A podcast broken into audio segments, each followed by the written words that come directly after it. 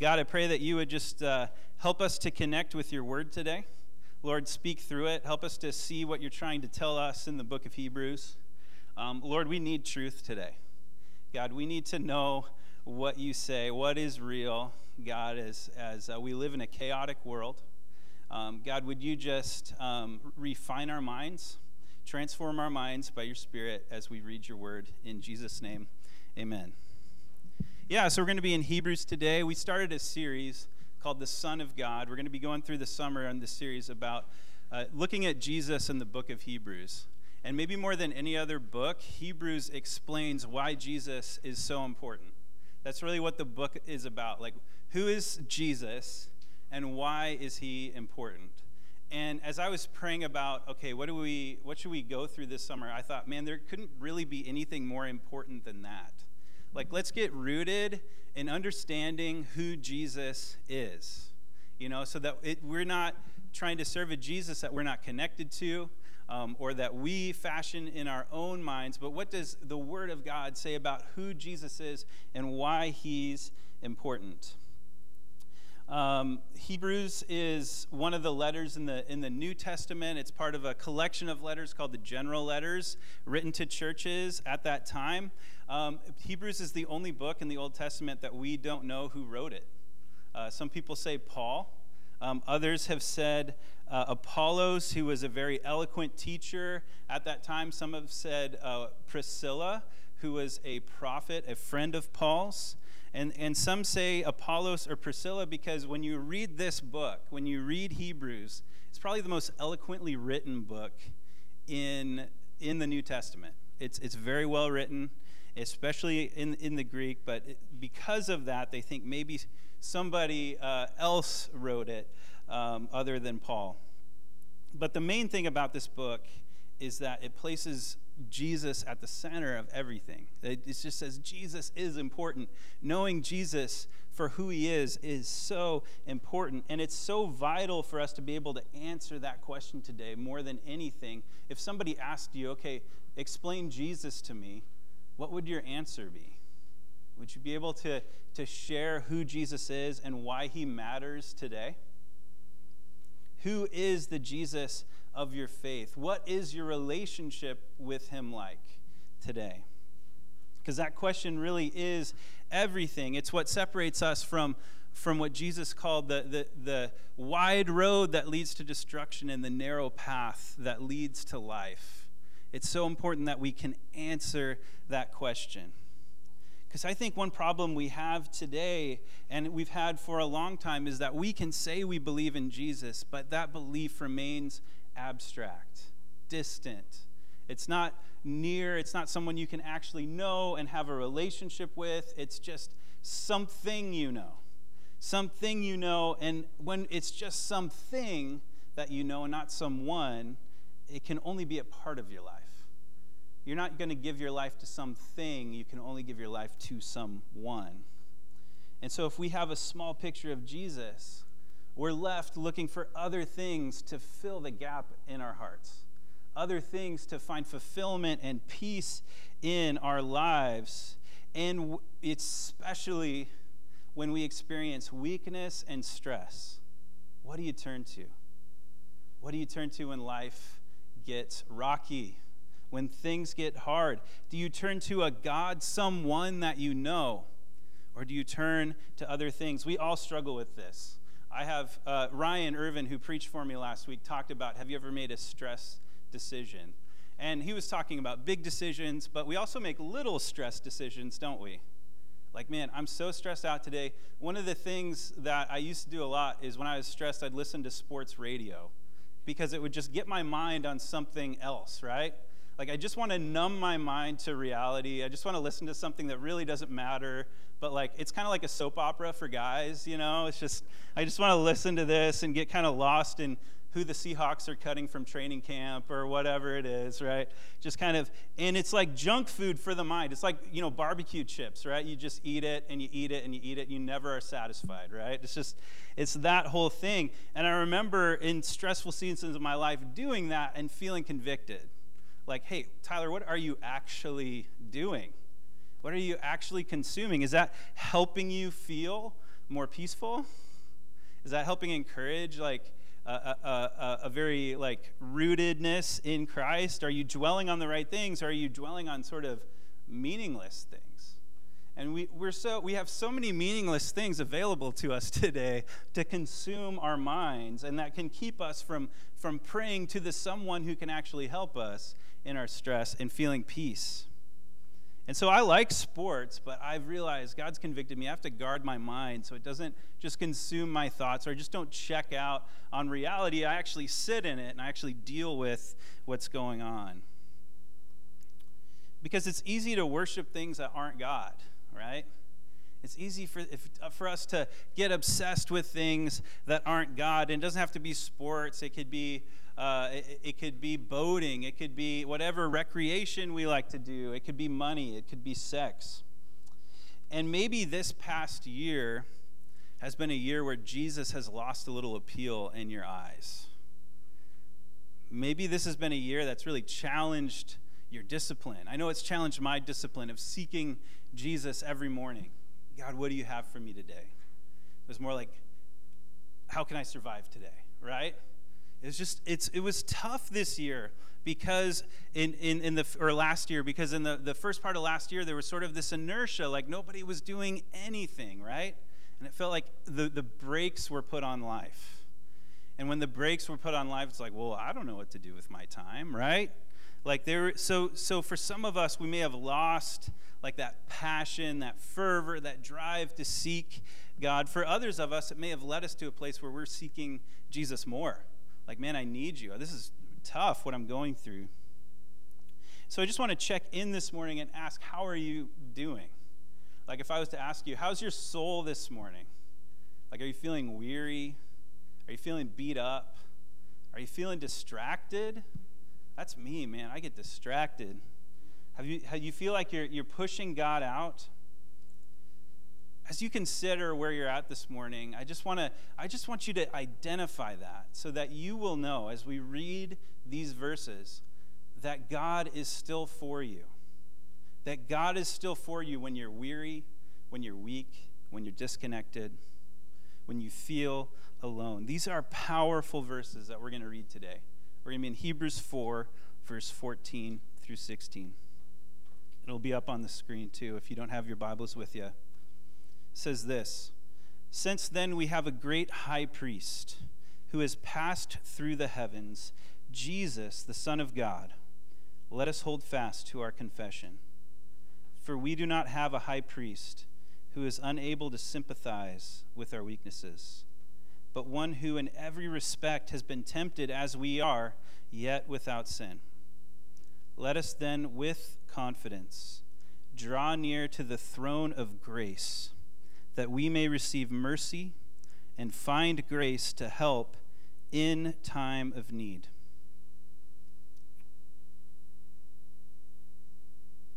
I don't know if you feel like you're in a time of need this morning, but this passage centers on Jesus being our great high priest. Our great high priest. That means that he's not distant. That means that he's not a helpline that you call when things get bad. Help me out, I need it right now. No, Jesus is actively connecting you to the heart of God. He is a great high priest. He is actively comforting you and challenging you to grow. So let's talk about this high priest. What does it mean to have a high priest? In your mind, you may have a vision of someone in robes, which I didn't wear my robes this morning. Usually I wear robes. No, I'm kidding. I don't. But maybe you have a vision of somebody in robes with a collar sitting in a confessional booth. You know, that's not really what it's talking about. The priesthood was something that God established way back in the time of Moses and Aaron. As God was forming his people, he gave a certain group, a certain family group, the responsibility of being a mediator between himself and his people. The priests. The priests, the line of Aaron, the Levitical line, he gave it specifically to them. That was their calling. It wasn't because they were special or the best looking or anything like that. He just gave it to them in his grace, saying, we need imperfect people to intercede for other imperfect people. And God was so protective of this priesthood that when others tried to step in to fulfill that role, he punished them. And the biggest example in Scripture is King Saul. King Saul lost his throne because he got impatient, waiting for Samuel the priest to come and offer sacrifices for battle. He goes ahead and takes on the priestly duty of offering those sacrifices, and God removes him from the throne. His line, his sanity, his life fell apart because he tried to supersede something that God had set up. And so this role of high priest, priests and high priests, is very important and very key to what was going on at the time. It was a mediator between God and man. It was the person that God selected to be that go-between, that representative, that two-way representative. The high priest was the only one allowed to offer sacrifices on behalf of the people. The high priest was also the worship leader. He led people in acceptable worship. And so if you wanted to, at that time, speak or connect with God, you had to go through his representative. And so the bold statement in this passage is that that's no longer needed. That whole system of imperfect people interceding to God on behalf of imperfect people is no longer needed because we have Jesus, who is a perfect mediator. It's a perfect God for an imperfect people. And so I want to tell you today that your faith should not be built on anyone other than this someone who is Jesus. Your faith should not be built on a person, on your parents, on a leader, on a friend. Like, yes, they help disciple us, but our faith actually needs to take root in knowing someone that is Jesus personally. Your faith should not be built on a pastor. Because why? People are still imperfect. Pastors fall, friends fade away, parents pass away. Our faith has to be built on a personal, real relationship with Christ. Because when our roots are in Christ, then we can survive any storm. Christ won't fail us. People will fail us. And so there's no one that's strong enough to be that connection for you to God. It's about you and Jesus. In chapter 5 of Hebrews, the author goes on to explain how this was an imperfect system. They say, "For every high priest chosen from among men is appointed to act on behalf of men in relation to God, to offer gifts and sacrifices for sins. He can deal gently with the ignorant and wayward, since he himself is beset with weakness." All right, so the priests were beset with weakness.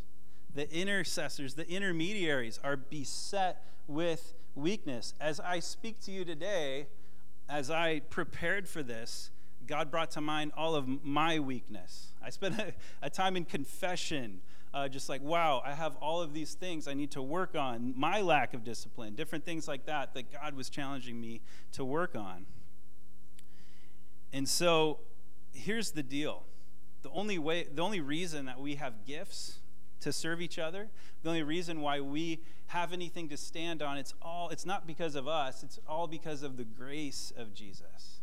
Jesus allows us to play a role in his kingdom. He makes a way for us to do that. And so we need to have a sober view of ourselves.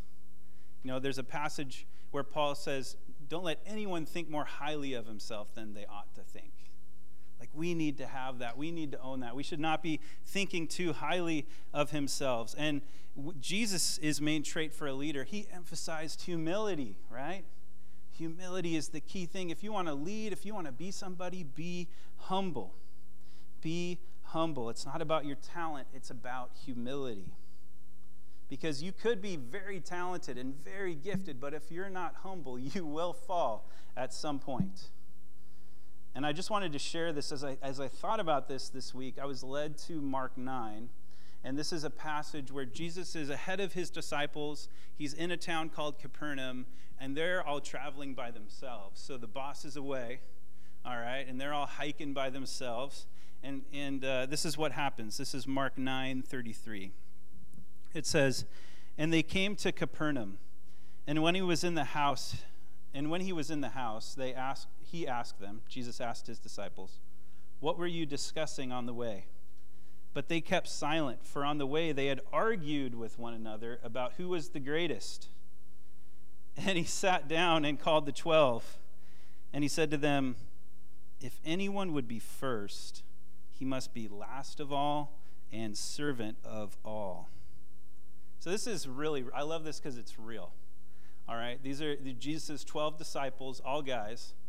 So when they're on this hike together, do you think they're praying for each other and encouraging each other? No, they're flexing. They're just all flexing. They're all sharing why they're the best. They're the greatest. Typical guys. Everybody's got an ego. When Jesus is away, they probably downplay their ego when Jesus is there. But then when he's gone, it's like, all right, no, I'm the best. I'm the greatest. I'm the greatest disciple. I'm the most humble, you know?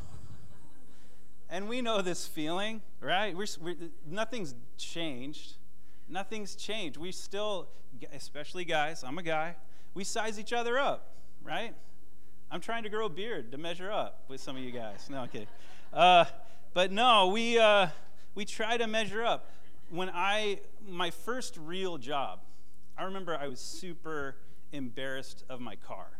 I would park as far out on the lot as I could because in my job, people were rolling up with their SUVs and luxury cars. And have any of you seen Uncle Buck, the movie Uncle Buck? I felt like Uncle Buck rolling my jalopy to school. No, it's just like I had a 84 Honda Accord with 280,000 miles on it. I'm just like limping in to work and walking in with my head hung low because car is status, right? It's like, no, I want to project strength, you know?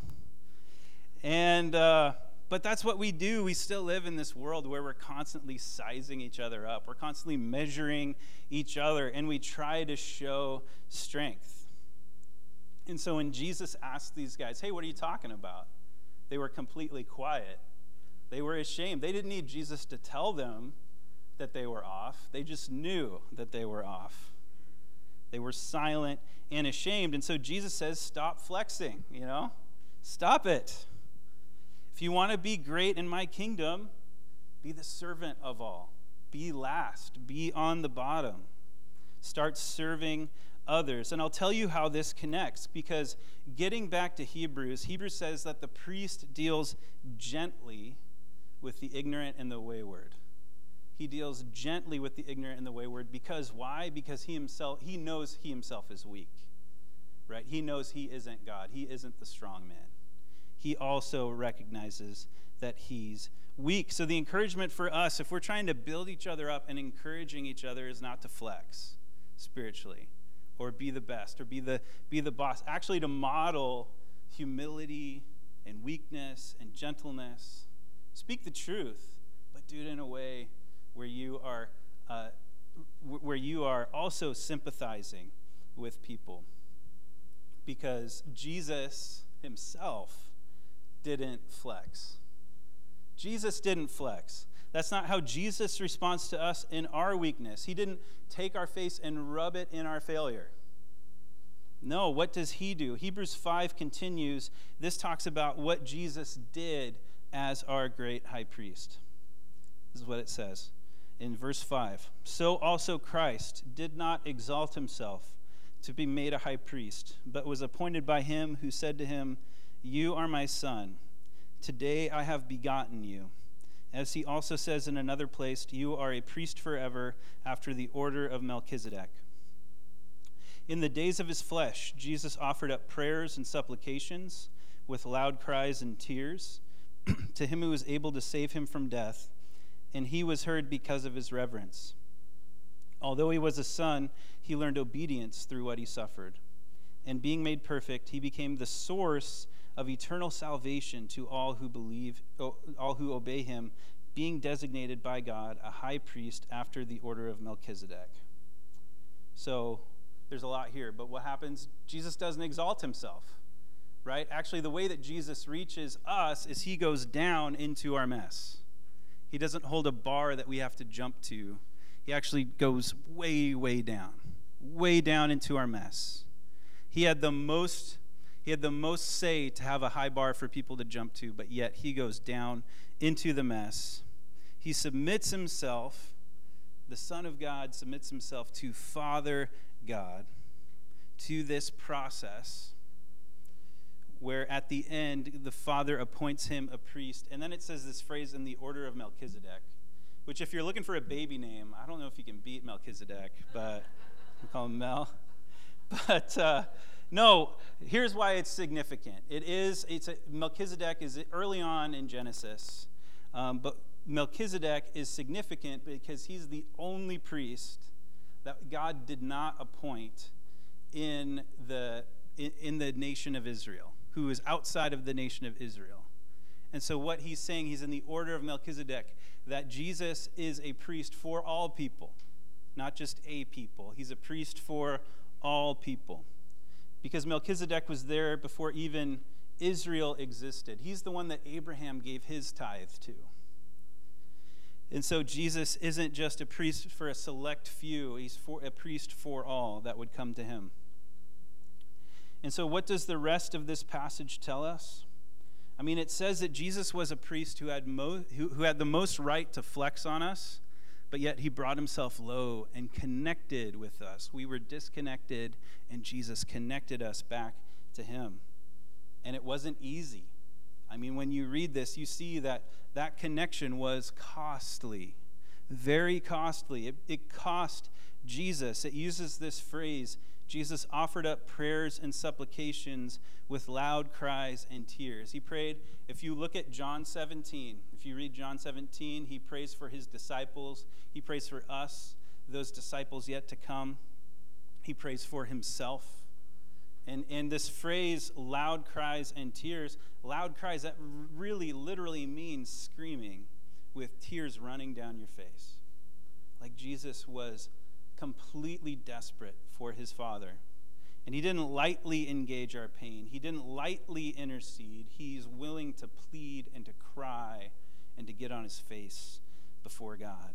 He's that desperate for you. I don't know if we have friends in our lives that are that desperate for us, that are that engaged in our life and what we have going on, but Jesus is. And it says he was heard by God. It says Jesus suffered for us, that he learned obedience, meaning that he dealt with all the same things that we did, yet he remained without sin. He didn't fail, and because of that, we can be saved. Talks about eternal salvation, that he is our perfect intermediary, like our lawyer, right? Jesus is our lawyer. We have good representation before God so that we can be saved. So I just want you to know that Jesus' approach to your weakness and your disconnection is not top down. He dives way down to meet you where you're at. He'll go through anything, and he did, to meet you where you're at. Sometimes when we feel convicted about our behavior, it seems very bad to us. It seems sort of untouchable. I just don't want anybody to know what's going on. Jesus isn't deterred by that. Jesus isn't deterred by you. He isn't repelled from you, that Jesus would actually be willing to plead and maybe even scream for you. See, our thought, when we have stuff we don't want people to know, we hide. We want to hide it. We want to isolate. We want to take it in and of ourselves because we don't want our shame exposed. But the only way that we're going to heal is if we actually release that to God, if we're actually vulnerable and open. In Hebrews 4:13, it talks about how we need to be naked and exposed before God, that we need to not try to hide anything, that there won't be any healing unless we're open before God. And I get the fear of not wanting to share that in community. Maybe you've been burned in a church before where you were vulnerable with someone and it wasn't a good experience. And it wasn't a great experience. And that hurts. Maybe somebody spiritually flexed on you and you felt less than. And that hurts, and it makes you want to run away, but I just want you to know that's not Jesus' approach. That's not Jesus' approach to our shame and suffering. I just want to go back as we sort of begin to wrap up today. I just want to go back to the verses we started with, and let's read it again. It says, "Since then, we have a great high priest who has passed through the heavens, Jesus, the Son of God. Let us hold fast to our confession.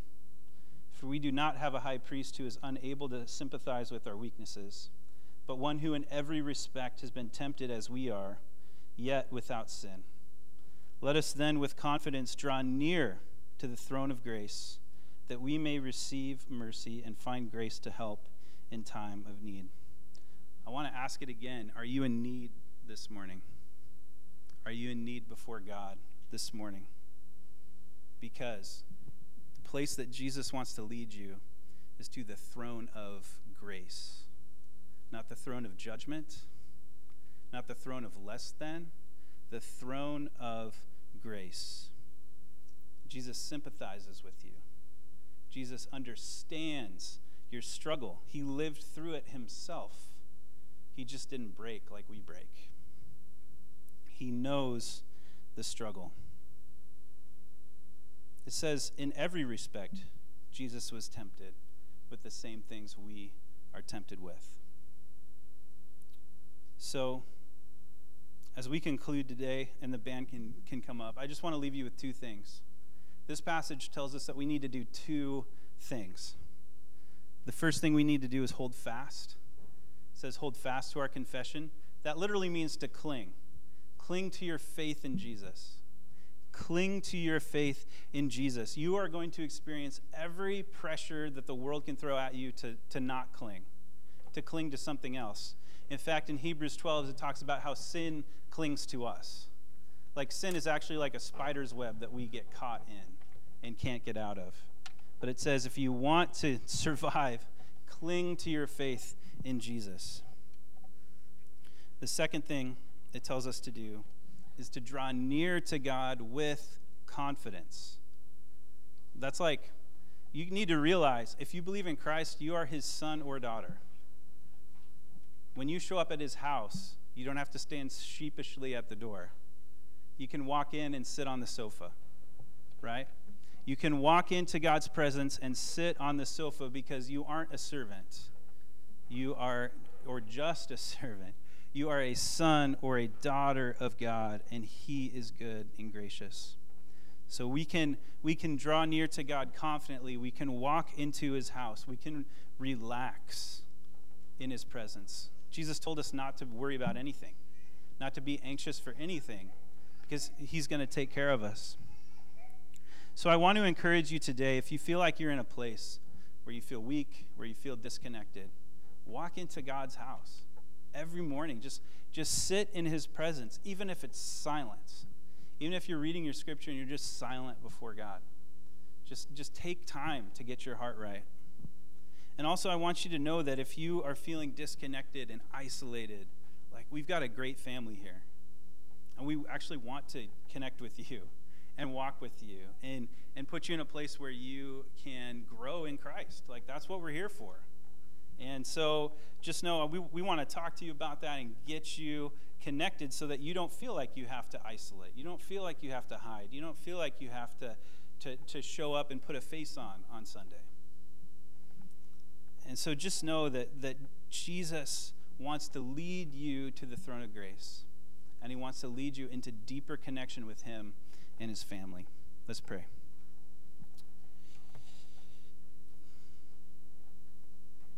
God, we come before you today, and Lord, I just want to ask for strength, your strength, God. Lord, when we feel weak, when we don't even know how to move forward, God, I pray that you, by the Spirit, would give us power to take those steps towards you. Jesus, help us to trust that you want to lead us to the throne of grace, not just the throne of judgment, not being cast away. You actually want to embrace us as your sons and daughters. And so, Lord, I pray that you would help us to take that step today, whatever it looks like, in worship, at home. And, Lord, Lord, help us to grow in our relationship with you. Help us to be rooted in relationship with you.